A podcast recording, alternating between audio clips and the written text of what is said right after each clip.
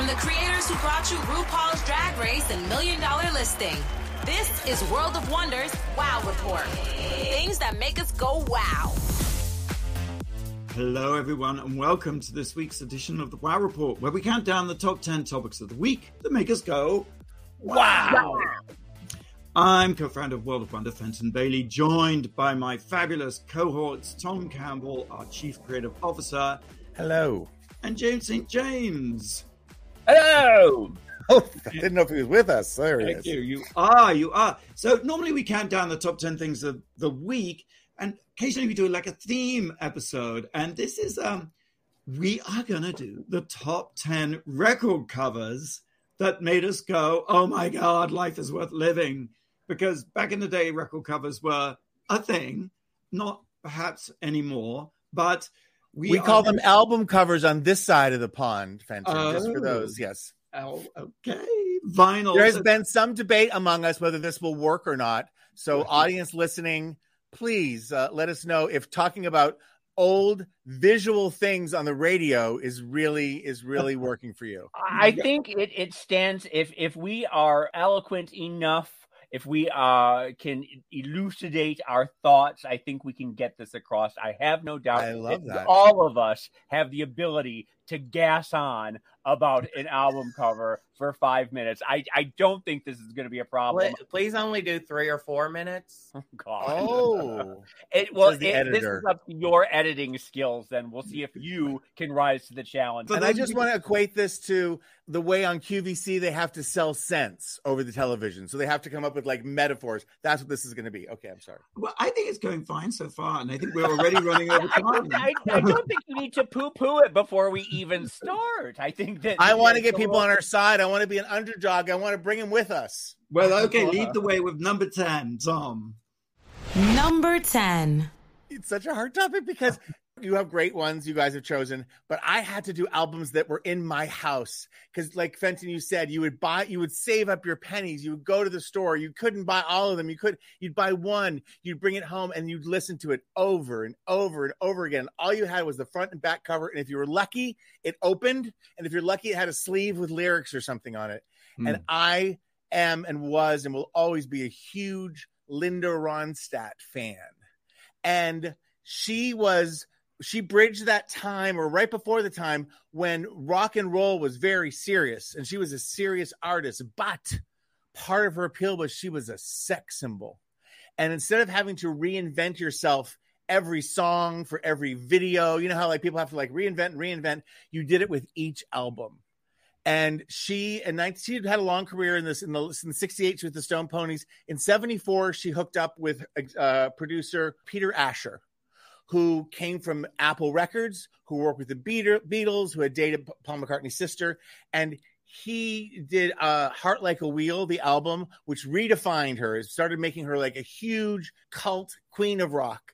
And then they did prisoner in disguise but he must have turned her on to the artist known as kosh john kosh k-o-s-h who i know has many other accomplishments but he curated linda's album covers and the one that i'm going to point out the one that caught my eye first was an album called hasten down the wind as usual it had lots of really interesting uh, non-commercial songs the hits on it the covers were that'll be the day the buddy holly song but the album cover Linda is wearing, remember the 70s were all about nipples, not about boobs, but about nipples. And she's on the beach, presumably in Malibu. She's wearing just like a strapless gauze white gown that prominently displays her nipples as she kind of coquettishly looks over her shoulder and there's a horse behind her on the beach. What's going on? Of course down the wind.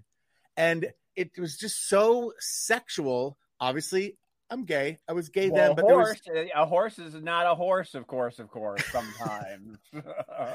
You And see, I think you've done on- a great job. You've taken me to the 70s. I'm ocean vibes, horses. I mean, it, it, you've taken nipples and nipples. And it's it's just it's it's it's this haunting photo that matches the haunting things. And and linda of course reinvented herself or or i should not so much reinvented but kept exploring different genres. And he was there. So her next album which was the huge huge one simple dreams she's like in a dressing room and she's in like silken pajamas but it's all reflections because she didn't want to be a total Hoochie Mama, but she still was sort of selling that. And the inner sleeve was this incredible picture of her with like a flower in her hair, like an orchid in her hair, and she's just looking at the camera. And I had that poster, and that was in the, in the album. And then she went on to do like uh, uh, living in the USA, and there's pictures online of Kosh like putting her in roller skates, holding her up, pushing her down the street. Remember that great album cover where she's in roller skates for Back in the mm. USA? All him, all different styles, and then she did um, her punk album, which was called uh, uh, Mad Love, and it's her in a telephone. It's like black and white, and her in a telephone booth looking scared. And then he, she went on and she did the Nelson Riddle albums, and those were like got more and more beautiful. The first one was just her like in a part in a 40s party dress with a Walkman next to her. And then they were so popular because no one thought those would be. They, it was like a hat box that would open and reveal her coming off a plane with with with with you know poodles, standard poodles, and and and 40s furniture. So and then the, the last one that I remember, although he kept working with her, was the trio album with Emmylou Harris and Dolly Parton, and that was done as sort of like like cutout doll country uh, country uh, cowgirls. So I've broken all the rules by talking about several. No, but like amazing that one artist would work with an art, with a recording artist over such a long period because they yes. often switch it up and they get someone else to design the cover. And yet you wouldn't. I mean, there obviously there's a there's a certain continuity or certain integrity, but they're all different. They're all beautiful, and each one signaled to us. There weren't there weren't you know again there weren't videos, there weren't all this kind of visual stuff. There wasn't even entertainment tonight. I like to remind people that, which I now now is is out of date. But there was no enter, there was no People magazine. It was just you know the world and and any kind of little nugget you could pull. And those album covers and the Linda rossa album covers done by Kosh, who I still I think is still with us. Um, we should do a documentary with him. Amazing. Anyway, yes, he is still with us. I was sh- shocked and amazed because John Kosh's work is going to pop up in the show later on too. All right, let's go on to number nine, James.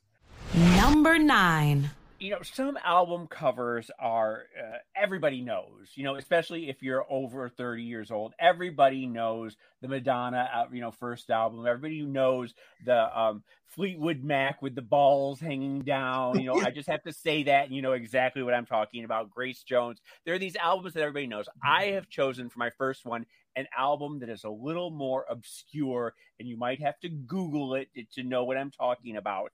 I, I include it because it changed my life when I first saw this album cover. Picture it Saginaw, Michigan, 1981. Teenage Jimmy Clark is at the record store at the mall, and I'm flipping through the new albums of the week, going through each one and going through each one. And I come across this album of Klaus Nomi, Klaus Nomi's uh, debut album. And I have no idea who he is. I have no idea what the hell I'm looking at. It is this arresting image of this freak of this this man he's got this white white makeup he's got these black cupid doll lips his hairline starts in the middle of his head and then goes up into these weird tufts these weird black tufts he's wearing this oversized plastic tuxedo that is like an inverted triangle with a big plastic bow tie on it. You just the image is so crazy. And I asked the guy at the record store, "Who is this?" He had no idea who it was, but I knew I needed this album, and I took it home. I put the needle on the record, and I hear lightning striking. This weird falsetto voice. He's doing opera to a new wave beat. He's singing in German. It just blew my little mind wide open. Suddenly, doors were opening in my head. I started to see a future for myself where I could dress in in big plastic tuxedos. I I saw makeup. I saw men in makeup. Like the whole world just started tilting for me as I stared at this cover, and I must have. I to this day I look at this album cover and just gasp at the audacity of how outrageous it was and how it just, but it fits who he was so perfectly. And there's nothing affected about it. He is just this bizarre creature from the planet Nomi, is what he said, you know? Um, Some people may know him from his appearance on Saturday Night Live, well, David Bowie. Right. Because I once I had known who he was, then all of a sudden he showed up on Saturday Night Live singing behind David Bowie with Joey Arias in Boy those little in the- swinging. the tube skirts. And that just again blew my mind. Who is this? Where is this going on? Who are these people? It just it was one of those things that just changed my life forever and ever. Klaus Nomi, the debut album. Look at it, and I hope you're as, as entranced as I was. James, Hmm. thanks for making the definitive argument that it's nature, not nurture.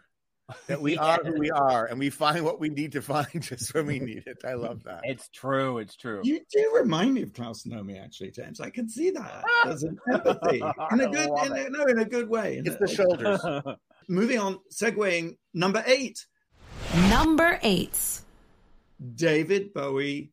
Of course, when we came up with this theme, you both said, "Oh, Vanna's going to do David Bowie," and it's true. I'm not going to disappoint, but the choice might be unusual. It's 1974, and he comes out with this album called Diamond Dogs. Now, Bowie was already a sensation in England, at least, certainly less so in America, I guess. He didn't really have any hits in America. He was cool, right? But but not that well known. But there was great speculation about what he was going to do next. He had done Ziggy Stardust and Spiders from Mars and um, previous albums, Man Who Sold the World and Hunky Dory. And the rumor was that he was going to do the 1980 Floor Show, which was sort of inspired by George Orwell's 1984. And everybody was just talking about it. And then suddenly out comes Diamond Dogs. And I was like, well, what happened to the 1980 Floor Show? Well, it turns out there was some problem with getting the rights. So he did a bit of a pivot and came up with Diamond Dogs. This album cover is amazing. It is one of the things I loved about the golden era of record covers was that you do the gatefold sleeves. So you wouldn't just, it would be packaged as 12 inch, but then it would open up. So you'd have like just twice the space to do a picture. And Bowie got this artist called Guy Peellaert. And Guy Peellaert was known for, he'd, re- he'd released a book a couple of years before called Rock Dreams. And it was a collection of photographs, a very kitschy, beautifully, almost you remember like hand tinting photographs, how they'd have that weird color Yes. sense. In the 70s, they started doing airbrush art, which was sort of similar. It was photorealistic almost, but the colors were always slightly off and slightly sort of kitschy. And this book, um, Rock Dreams, was a huge hit. Um, and Bowie saw it. In fact, his friend Mick Jagger was gonna do use Guy Peellaert to do the Rolling Stones. It's only rock and roll album cover artwork. And Bowie, sneaky as he was, immediately got a hold of Guy, went round the back, immediately got a hold of Guy Peellaert because his album, Diamond Dogs, was going to come out first. So he beat the Rolling Stones to the punch, ripped off his own friend Mick Jagger's idea.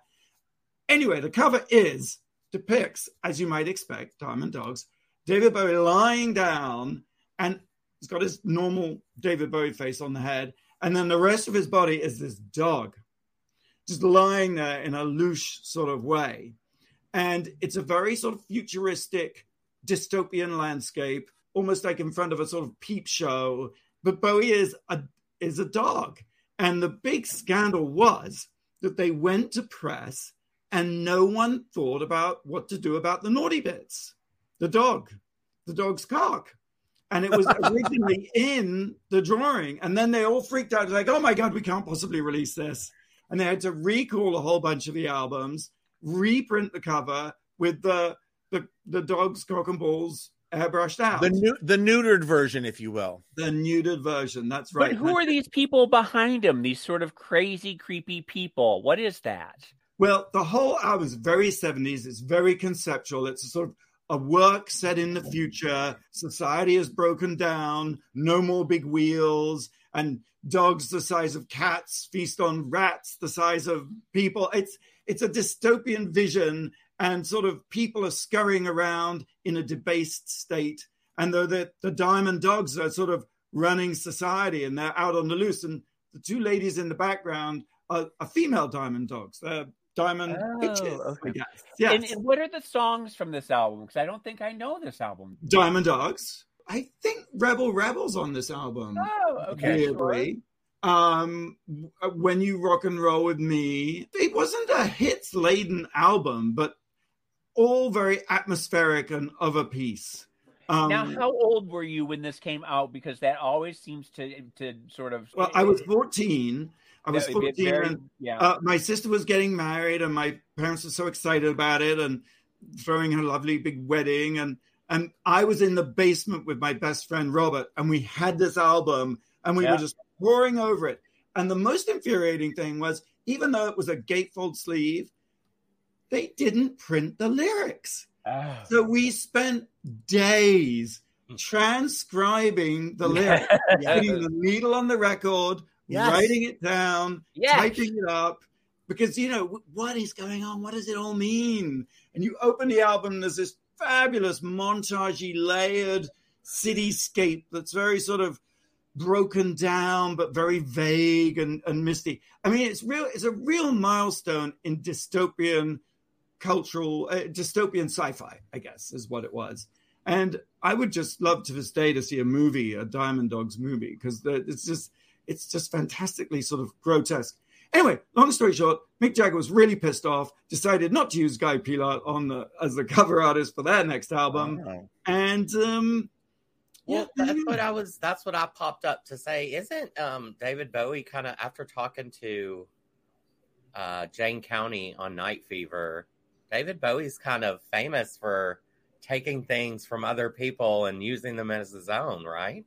Yeah, he was a, in an era before sampling. He was a sort of sampler. He was sort of Gaga esque, I suppose, before Gaga, of course, but just take this, take that, reinvent himself. I mean, what my favorite Bowie period is his very uncool period when he was doing sort of Lindsay Kemp miming and playing an acoustic guitar because he really was naff and then suddenly became somehow incredibly cool and diamond dogs was a part of that sort of really cool it was very bleak very sort of um And the menacing one right at, does he do Aladdin Sane right after that, or is Aladdin Sane earlier? aladdin sane came right before yeah Okay, okay. was the album and then uh, and then Thin White Duke and all of that, right? came after Okay, okay. Mm.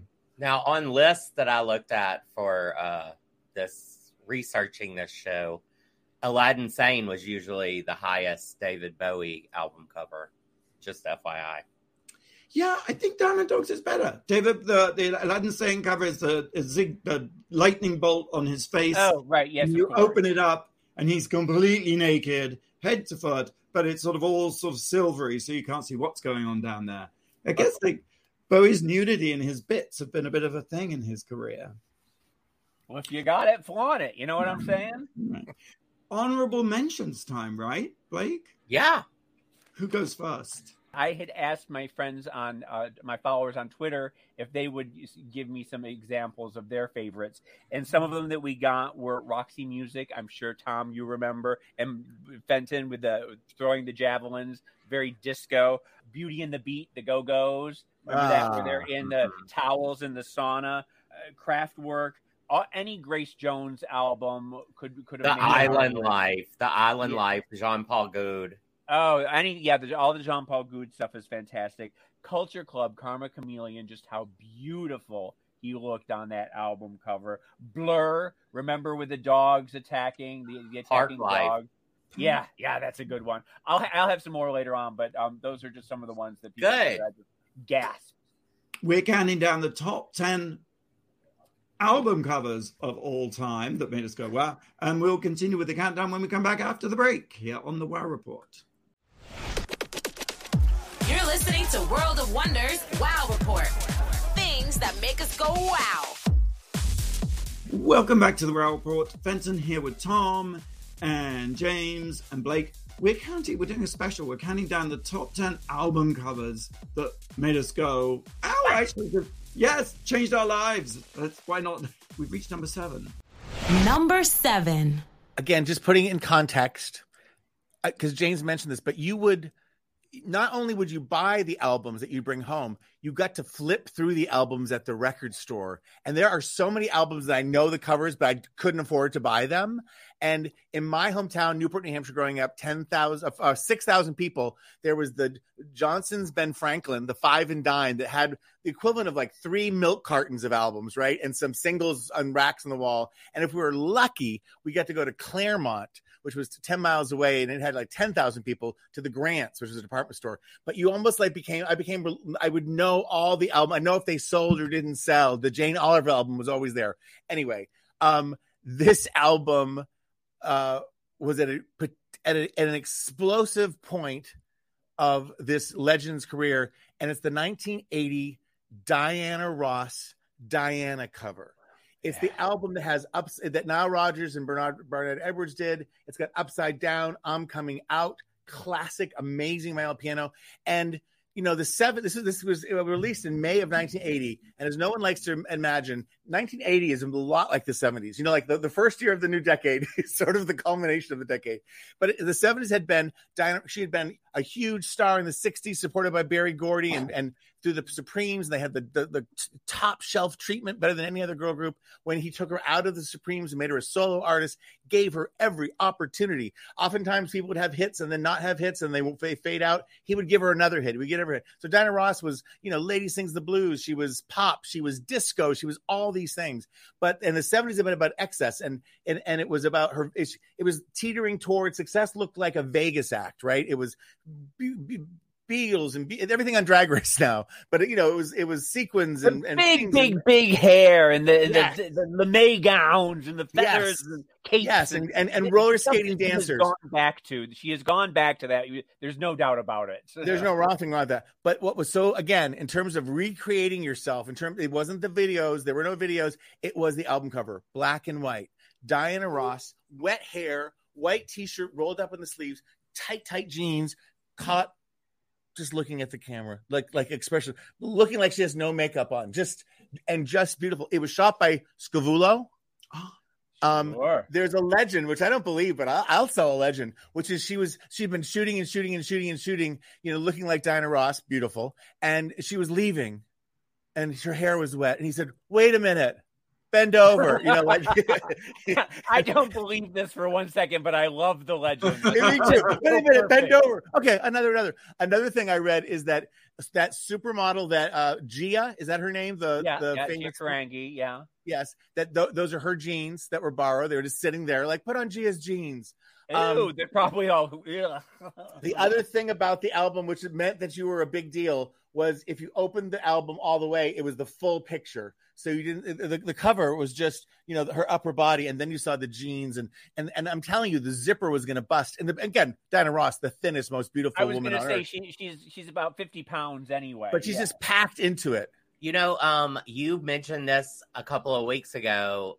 This person's out debut album cover reminds me a lot of this album cover, and their career reminds me a lot of Diana Ross's Beyonce's "Dangerously in Love" with the Oh. chain link and the jeans.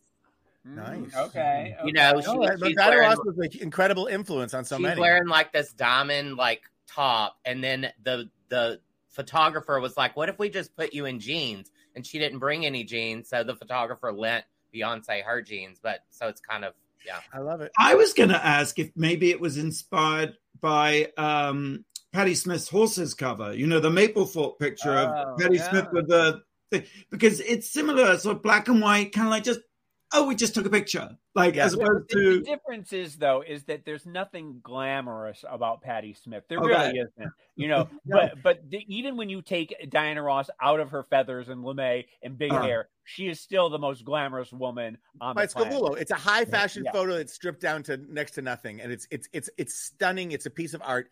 The- The album also was incredible because I- I- you know Michael Jackson had Off the Wall out, and he was about to become the biggest thing in the world. But I I say in 1980 and 81. Diana Ross was the biggest star in the world.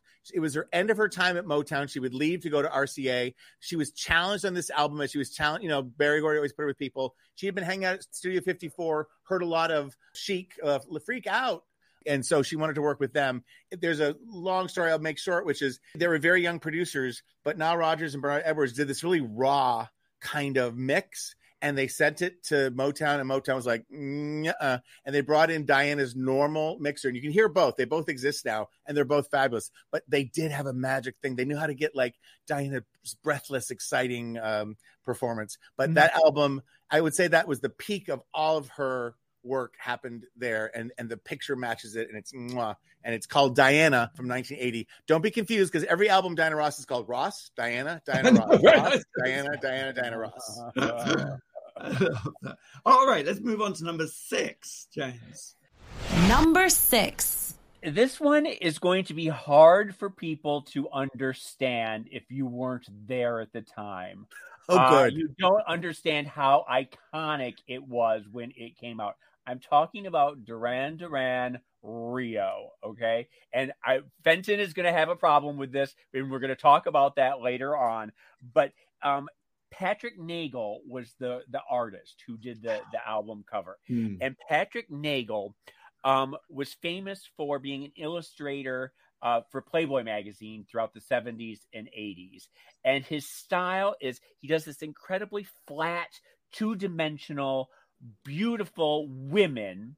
If you ever went to a hair salon in the 80s. Well, that's what I was just going to say. I was going to say, you know, these pictures from hair salons and manicure nail salons in the neighborhood. They're, they're still there today if you're walking down the street. But the style is described as Art Deco meets pop art meets Japanese street style. And the women, like I said, are two dimensional, white, white face, black, black hair flowing sort of super you, flat, isn't it? It's it's very flat.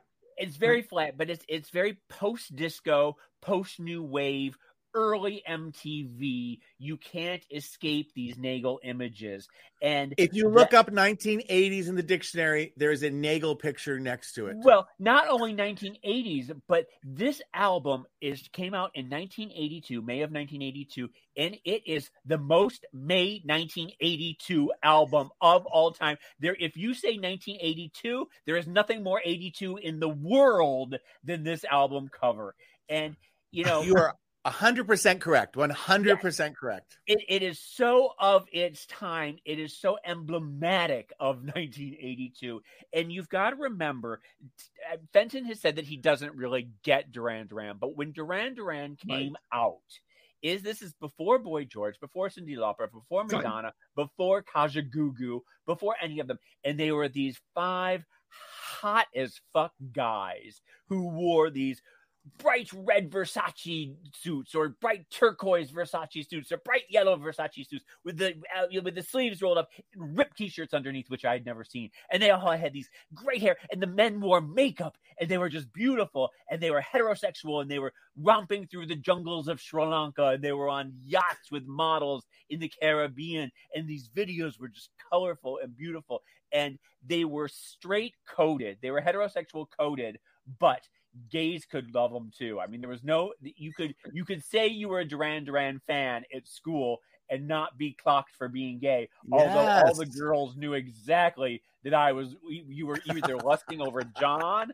Simon, Roger, or or Nick, and they each had it was like you know boy bands before boy bands because you had your favorite and the, you could argue for hours over each one. And the songs on the album, Rio, Hungry Like the Wolf, Save a Prayer for the Morning After, Happy Birthday oh. to You, that is not one of them.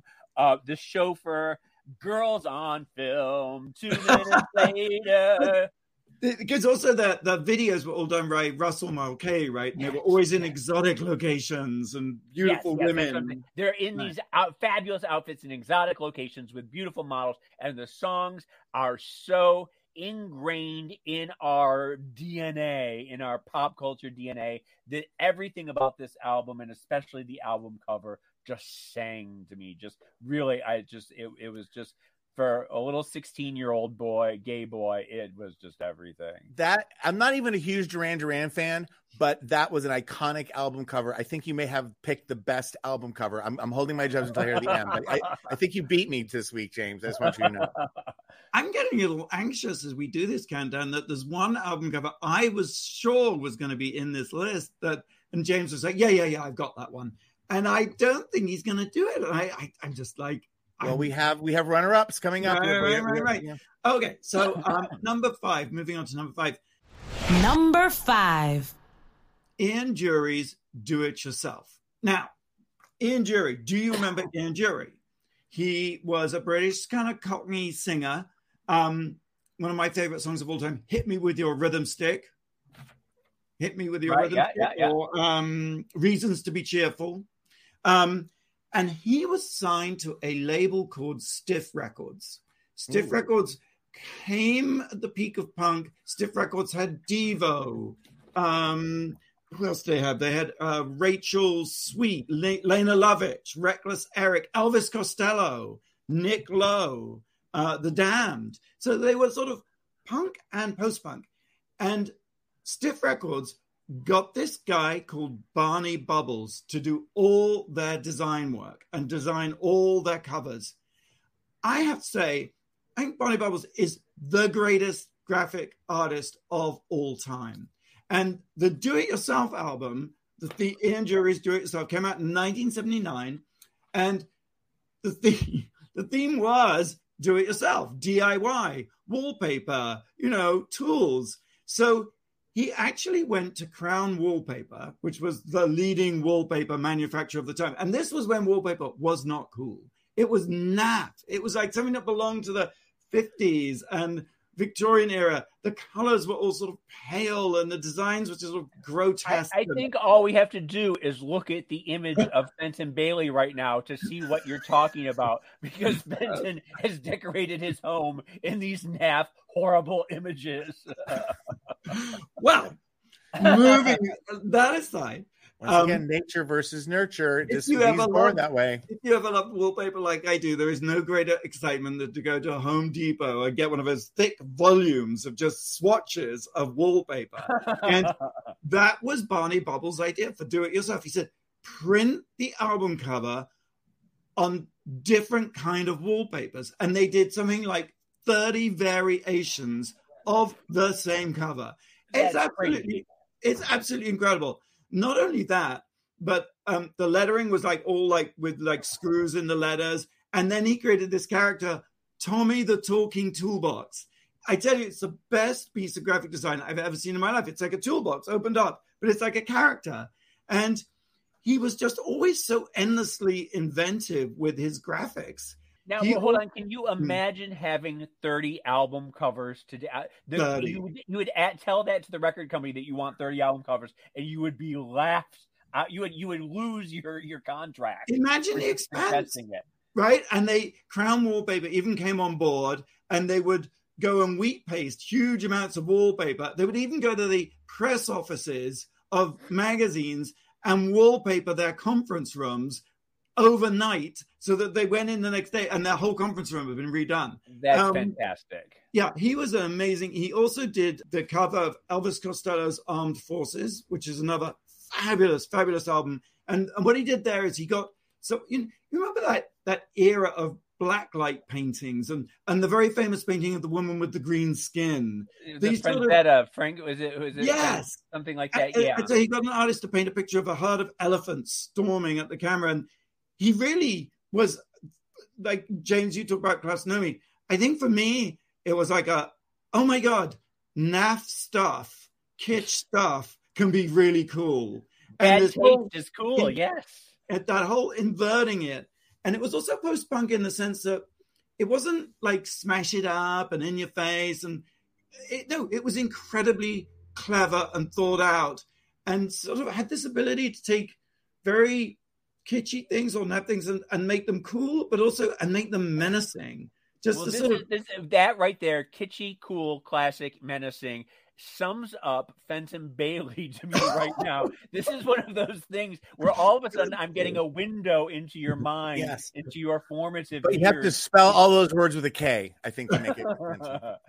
but it's But- funny because when you showed me when we were sending back and forth the um the images we were going to use the Mhm. album covers i saw that one and i was like what is what is i don't even get it what is that because it was just one of the images and now you've explained it to me and i completely understand why this album cover is everything everything everything And in fact, there's even a book, Reasons to Be Cheerful, about the work of Barney Bubbles.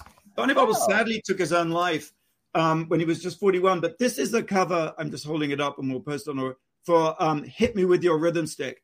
I have no idea what's going on, but I am viscerally moved by it. There's, it's some sort of dog toy with a bit of string pulling all the bits together, so that when you when you um on the first side of the of the of the single, the whole thing makes sense. But then on the back side, it's like, what is going on? It's all sort of deconstructed and a little bit of Russian graphics and just very post uh, just amazing work. I wish Well, he it was sounds still like he needs a documentary too. I think you're getting all sorts of ideas here. Right. A documentary no one will watch. What a great idea. I just sent you you guys a text of someone has a, a collection of like all of these album covers on their wall. oh wow. The Nice. injury. Right, that's the, the get one of the Gallagher's from Oasis said that you know in the day album covers were Yeah. poor people students. You know that was our album covers would make great wallpaper Yeah. today. Oh. What? Let's go. All right, we'll take one quick break, and when we come back, uh, continue our countdown. Any more uh, honorary mentions? I'll jump in. I, I have to again. You guys are so classy and hip, and I'm just the squarest guy. But I loved Olivia Newton-John, and I I oh. bought the albums. I bought the greatest hits because when I was poor in New Hampshire, I get. But when I went to college, there were secondhand record stores. I'm now in Cambridge, Massachusetts, and you can go and buy for you know this is before CDs. This is right before CDs, and I would buy every Olivia Newton-John thing. And she's just she's sitting in water, and her hair is up, and she looks beautiful. She's wearing denim, and she has her arms crossed. And she's just beautiful, beautiful. And the one that I love the most, which is her greatest hits, volume two. She's wearing a white cashmere set. Her arms, her arm, one arm's over her head. It's shot from. She's lying down on her back. She looks, she looks down, and then you see she's wearing kind of like white yoga pants. And when you open the album, it's the same image, but her eyes are closed. So you get to go like this, and she winks.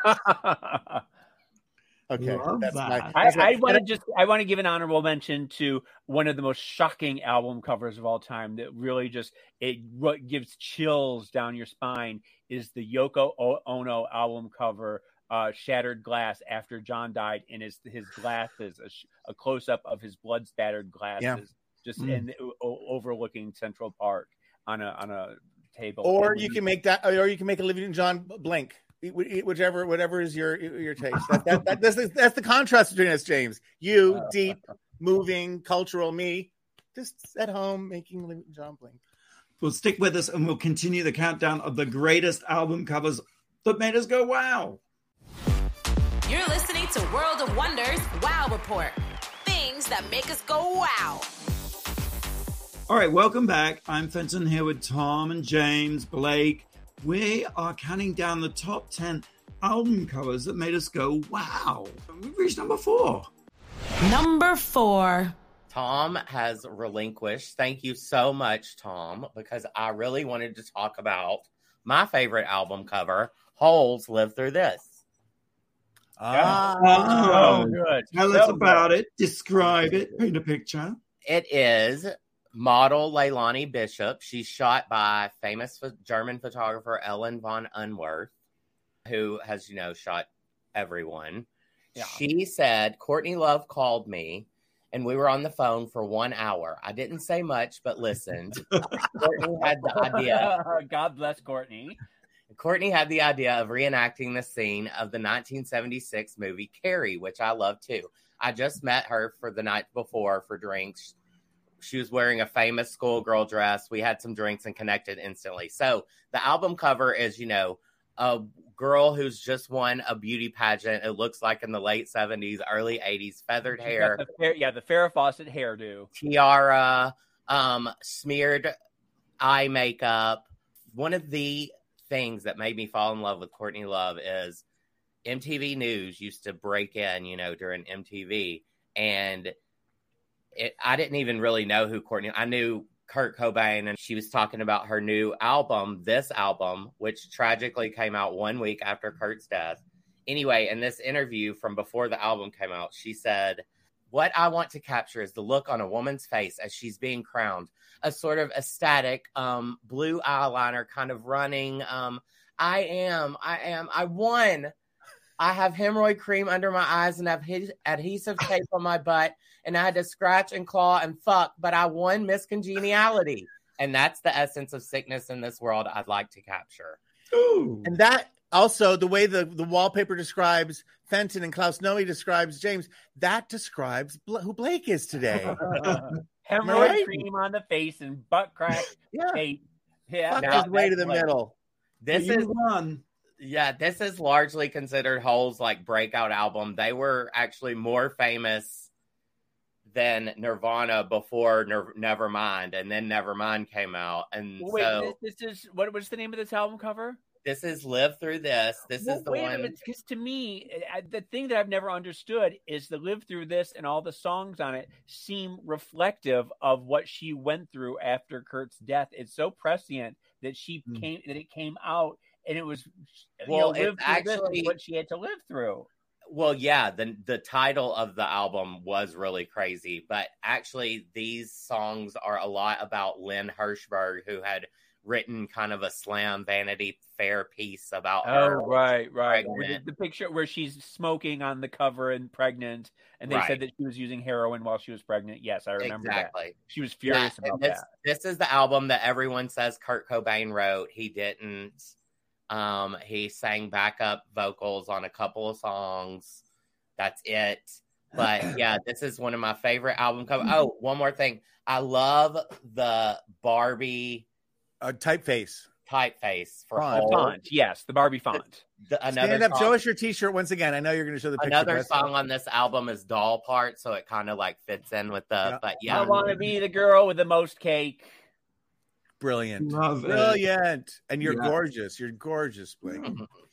All right, we'll put that on the body is really working, baby. Yeah, I know. I want. I want both. I want Blake and the cover. So, all right, moving on. Number three. Number three. there were a lot of albums that I was going to choose. I was going to do the Laurie Anderson Big Science, where she's in the white suit with the white glasses. I was going to do the Velvet Underground and Nico with the Banana album. I mean, I had a whole. I mean, there you could go. We, we could go on and on and on and on. We could do this uh, all The day. banana. Like, how could you not? Well, let me tell you why I could not. Okay, Okay. because this album that I'm going to talk about right now is one that it, it doesn't really sing to me the, the the songs or anything like that. But it was my brother and sister had this album, and they would it was on the record all record player all the time. And I'm talking about um, Rolling Stone's "Some Girls" album. Okay, and it's um there were a number of variations of this album i think there were 10 or 20 of them like you know you were just talking about with ian um but it looked like an old 1950s or 60s ad for wigs in the back of like national national enquirer or something like that. And they were cheap wigs and then there were um peepholes. The faces were cut out and underneath you could see the faces of uh Mick Jagger and Keith, you know, and and Charlie and you know Ron. And as you pulled the album sleeve out, each face got a different wig. So you were looking at Mick Jagger wearing this wig, then me and the Mick wearing another wig, then Mick wearing another wig. And it was one of those things that was so cheeky and so funny and so gay at the time that for me, a little gay boy who wanted to wear wigs, this was as close as I was going to get. And I would sit and play with that because it was just, it, it was so pop and so funny. And there were, you know, probably about 50 different images, and then you could get different variations of colors and everything like that. Honorable mention to another gay Rolling Stone album cover right here Sticky Finger. Yes, Yeah. yes, Yes, yes, yes. Which was shot by Andy Warhol. It's Joe Dallesandro's bulging crotch, a close up of his jeans with the peen print coming out, with the workable zipper that you could zip down, zip down, and you would see the underwear underneath. Joe Dallesandro's underwear, and that I mean, At the- Johnson's Ben Franklin, I didn't buy that, but the plastic was broken on the album, so people could unzip it. Yeah, You know, so- we, we, we all wanted to look. We all wanted to peep. Sorry. Can Yeah, I just that- quickly that's tell a very self-serving story here?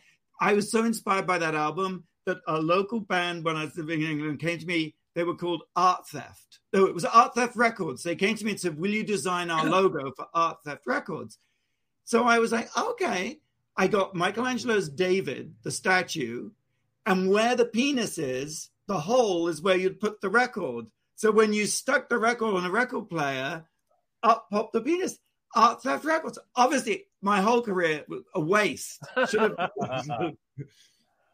Fabulous fabulous so so those were that was a, a very um uh, inspiring album for me and i uh, you know i'm not a big rolling stones fans but some of their album covers are pretty spectacular yeah i think you're right it's like often these covers eclipse the music right Yeah. the, the, and and the, the sort of images and the and the signifiers or, or, or what they mean to us is the music's like oh, okay it was great but the cover Besides the point. I mean, you know, if you are a Rolling so I mean, there's some girls. I mean, there's a lot of really iconic songs on that album, but it was that that speaks to me more of my sister's generation and Yep. and that rather than mine. the record is naked and the cover is drag there you go. Yes, and the cover is very drag. all right Just another Num- quick note on um that one. Never mind, I just forgot my train of thought. Keep that in the. the absolutely oh my gosh number two Number two. ELO's Out of the Blue. Well, I love ELO. And this is, we're going back to uh, Kosh again, the amazing designer who did, uh, as Tom was saying, so many of Linda Ronstadt's covers, who also did the Abbey Road, the Beatles Abbey Road cover, had no idea, who also did the cover for Hotel California. Oh my God Oh my God. just I get goosebumps just like visualizing that hotel in uh, Magic Hour and Twilight. It, it's just, ah, it's just ah, and uh, ELO out of the blue. Um, the story goes that the designer who worked with Kosh was inspired by the Wurlitzer, those fabulous jukeboxes, and for some reason he decided to put the, the that imagery, those graphics on a frisbee for his son. And he was like just playing around in the garden and was like, oh my God, I'm going to take a Wurlitzer, turn it into a spaceship.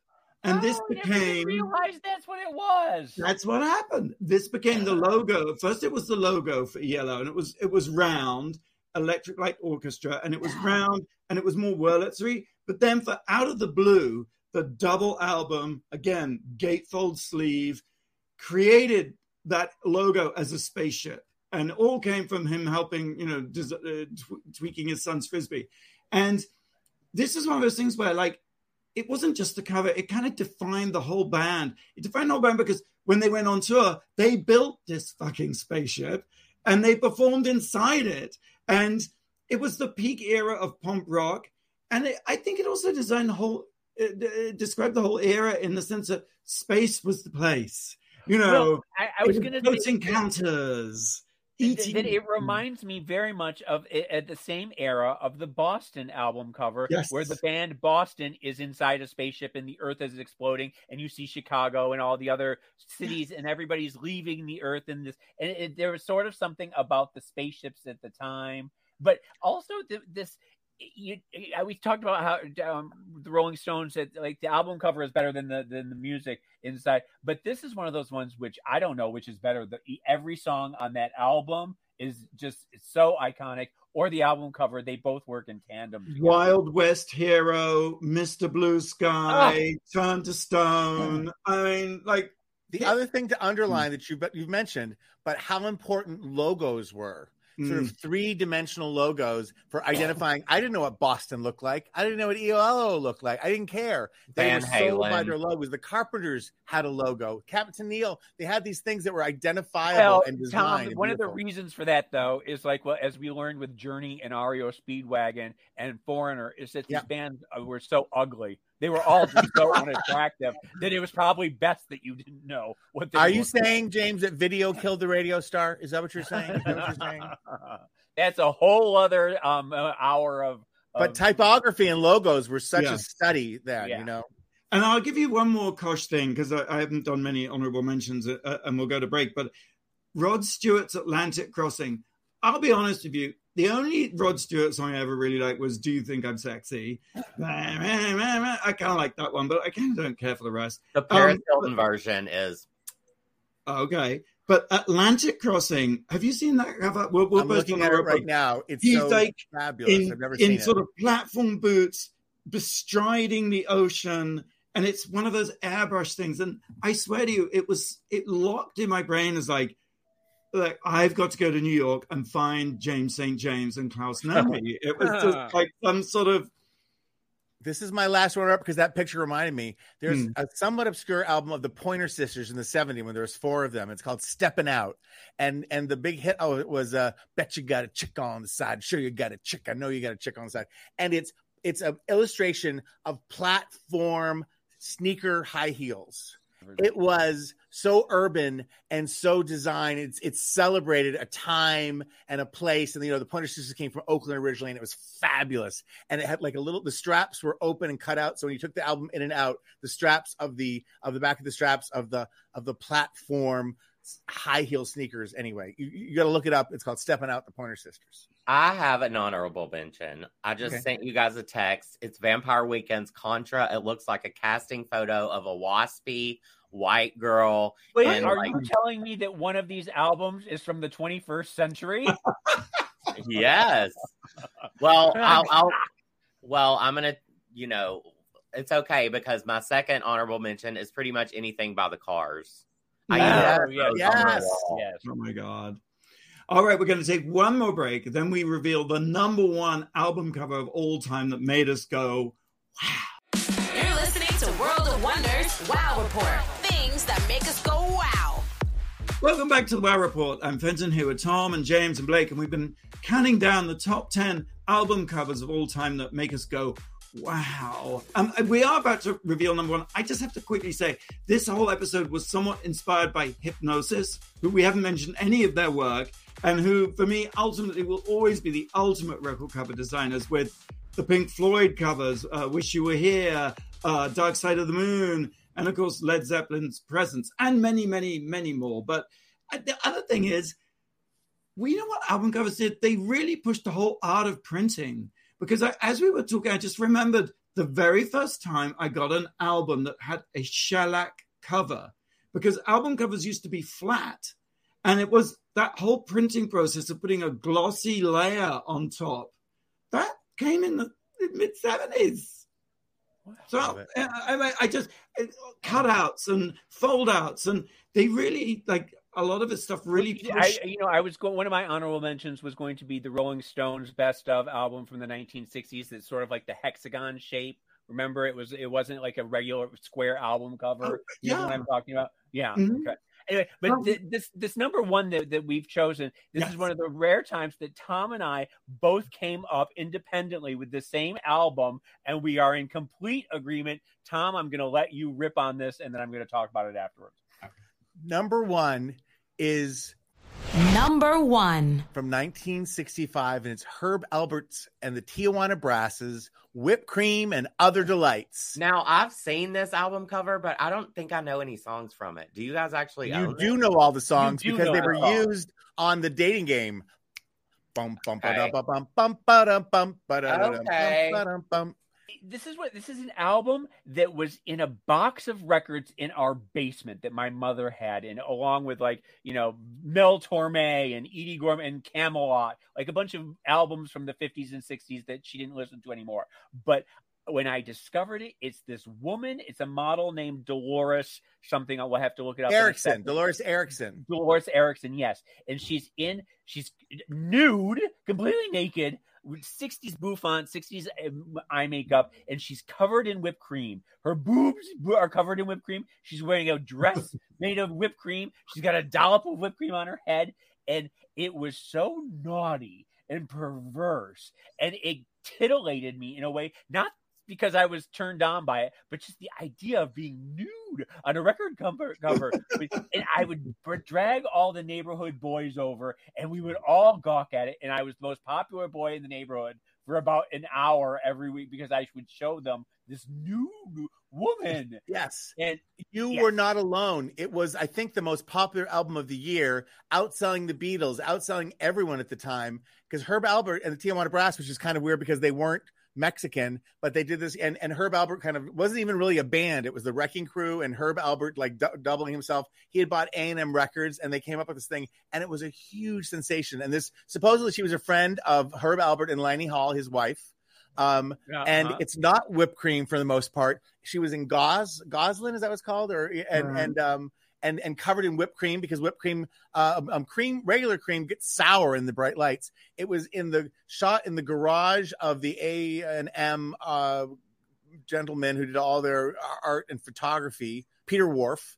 And the only part that was real whipped cream was on her head, and then she does this little bit of like a her tongue yeah, out. yeah, It's her so tongue subtle, out. it's Yeah, so classy, and yet it was the most erotic thing that existed, and every parent had it. They brought it home. I'm sure Dad loved to see it because that But it album was was, also in every young boy's spank bank as well. I mean, Yes, it was yes. probably dad's as well. Not mine. I think the Rolling Stones one. in college Well, when when But Sade for came out. boys, for straight boys, this was this was the end all and be all. No, but it, it, it affected us all. It made us all Well, like like yeah. something's going on there. It's a lot of that's like- cum, just like cum drenched. also- It's like, of course, you were jacking off to it, James St. James. It just looked- What Look I wanted that to lid. hear. Yeah, you're absolutely right. But, But in, in college, in the mid '80s, when dresses. Sade came out with Smooth Operator, I felt like that was our Herb Alpert and the Tijuana Brass. It was something that was like cocktail music, and you put, know, no need to Well, uh, us. It was just this like chill music. Love Potion number nine is on it. Lollipops and Lemon Tree. What is it? Lollipops and Lemon Tree. Lo- Lollipops and Roses. Um, uh, Lady Fingers. You know these songs. They're very '60s uh, era songs that you've heard a million times. You just didn't know that that's A little You know- Austin Powers too, if you will. Very you should, Austin listen, you should yeah. listen, Blake. You'd, you'd get a kick out of it. Listen to it once at least. I, I had to confess, cocktail music. you won't be surprised. I'd never seen this album cover until just now. Like I was like, what are they talking about? I looked it up. So learn something. Tom, I have to ask you, do you think we've delivered on the premise of of talking about album covers? I paid attention the entire hour, which is not usually like usually I'm taking calls and, and doing emails. So um, while James talks, no, um, were a I, lot I loved it. I. I guess we have to leave it to the audience to see if they Yeah. if they could see what we saw, what we, you know, our words. I'm Maybe we should do a it. sequel. Maybe we should do another album covers that made us Well, go, maybe we wow. should just do a podcast where we talk about album covers every every week. Yes. Well, all right. Well, that's all we got time for. Thanks for tuning in. Thank you, James. Thank you, Blake. Thank you, Tom. Same time, same place next week. Until then, go out and do something that makes the world go Wow. Wow.